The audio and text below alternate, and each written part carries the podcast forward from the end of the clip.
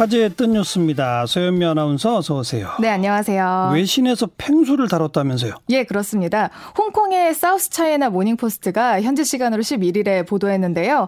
한국의 밀레니얼들이 거대 펭귄 캐릭터인 펭수에 푹 빠졌다면서 BTS의 인기를 넘어설 정도다 이런 내용을 담았습니다. 아하. 그 근거로 펭수는 실제 사람이 아님에도 불구하고 올해 인물에 선정될 정도고 구직 사이트인 인크루트가 조사한 설문에서는 BTS를 제치고 최고 인기 인물에 선정됐다는 것을 들었습니다. 네. 인기 요인을 어떻게 분석했어요?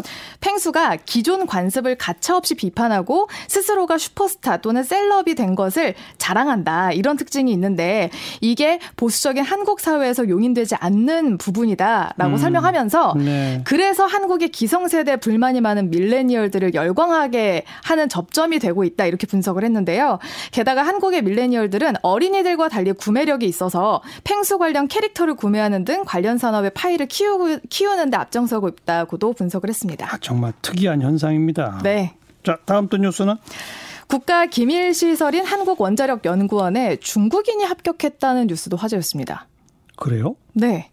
그 정부 지침인 블라인드 채용 때문이었는데요. 예. 연구원 관계자에 따르면 면접 과정에서 해당 지원자가 한국어를 워낙 잘해서 중국 국적인지는 전혀 몰랐다. 또 블라인드 채용하다 보니까 출신 국적이나 지역은 물론이고 출신 대학도 알 수 없는 상태에서 선발할 수밖에 없었다. 이렇게 이유를 밝혔는데요. 예. 해당 연구자는 중국에서 학부를 졸업하고 카이스트 대학원에 입학해서 기계공학으로 석박사 학위를 받은 사람인 것으로 알려졌습니다. 어. 국적을 적는 란 자체가 없었나 보군요. 네, 없었습니다. 온라인으로 입사 지원서를 받았는데요.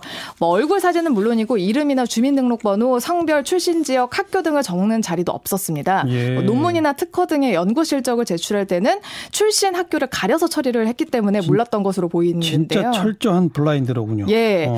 이게 나중에 알려진 게 합격자 발표 후였어요. 예. 그때 지원자가 주민등록등본 등의 기본 증명서들을 내야 되는데 내지 못했기 때문이라는데요. 음. 그래서 지금 채용을 보류한 상태고요. 신원 조회를 통 위해서 중국 정부로부터 범죄 확인 사실 증명서를 가져올 것을 요구했고 또 외국 국적자를 연구직으로 채용할 경우 기밀 누출 우려가 있는지에 대한 검토도 야, 하고 있다고 합니다. 이거 좀 검토가 정말 필요하겠는데요. 예, 그렇습니다.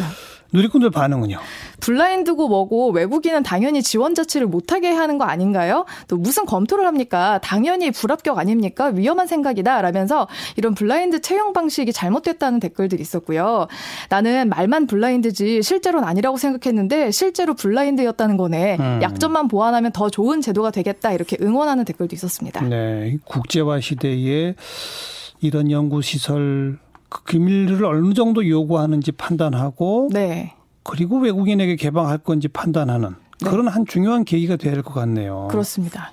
짧게 다음 뜬 뉴스? 박항서 매직이 실현됐다는 소식까지 준비했습니다. 이겼죠? 어제 네 3대 0으로 이겼습니다. 저 이길 거라고 했잖아요. 제대로 맞추셨는데요. 예. 어, 어제 근데 경기 중에 항의를 워낙 거세게 해서 박 감독이 쫓겨나 가지고요. 레드 카드 받았다면서요. 예, 그래서 관중석에서 우승 우승을 접했는데요. 어, 오늘 아주 대서특필했습니다. 베트남 언론들에서 그래서 오늘 이렇게 기분 좋은 소식으로 마무리하려고 마지막 뉴스 가져왔습니다. 누리꾼들 반응은? 이야, 이제 국회의원들만 잘하면 되겠다. 라면서 댓글 이외에 박한서 감독 축하하고 자랑스럽다는 댓글들이 대부분이었습니다. 수고하셨습니다. 네, 고맙습니다. 서현미 아나운서였어요.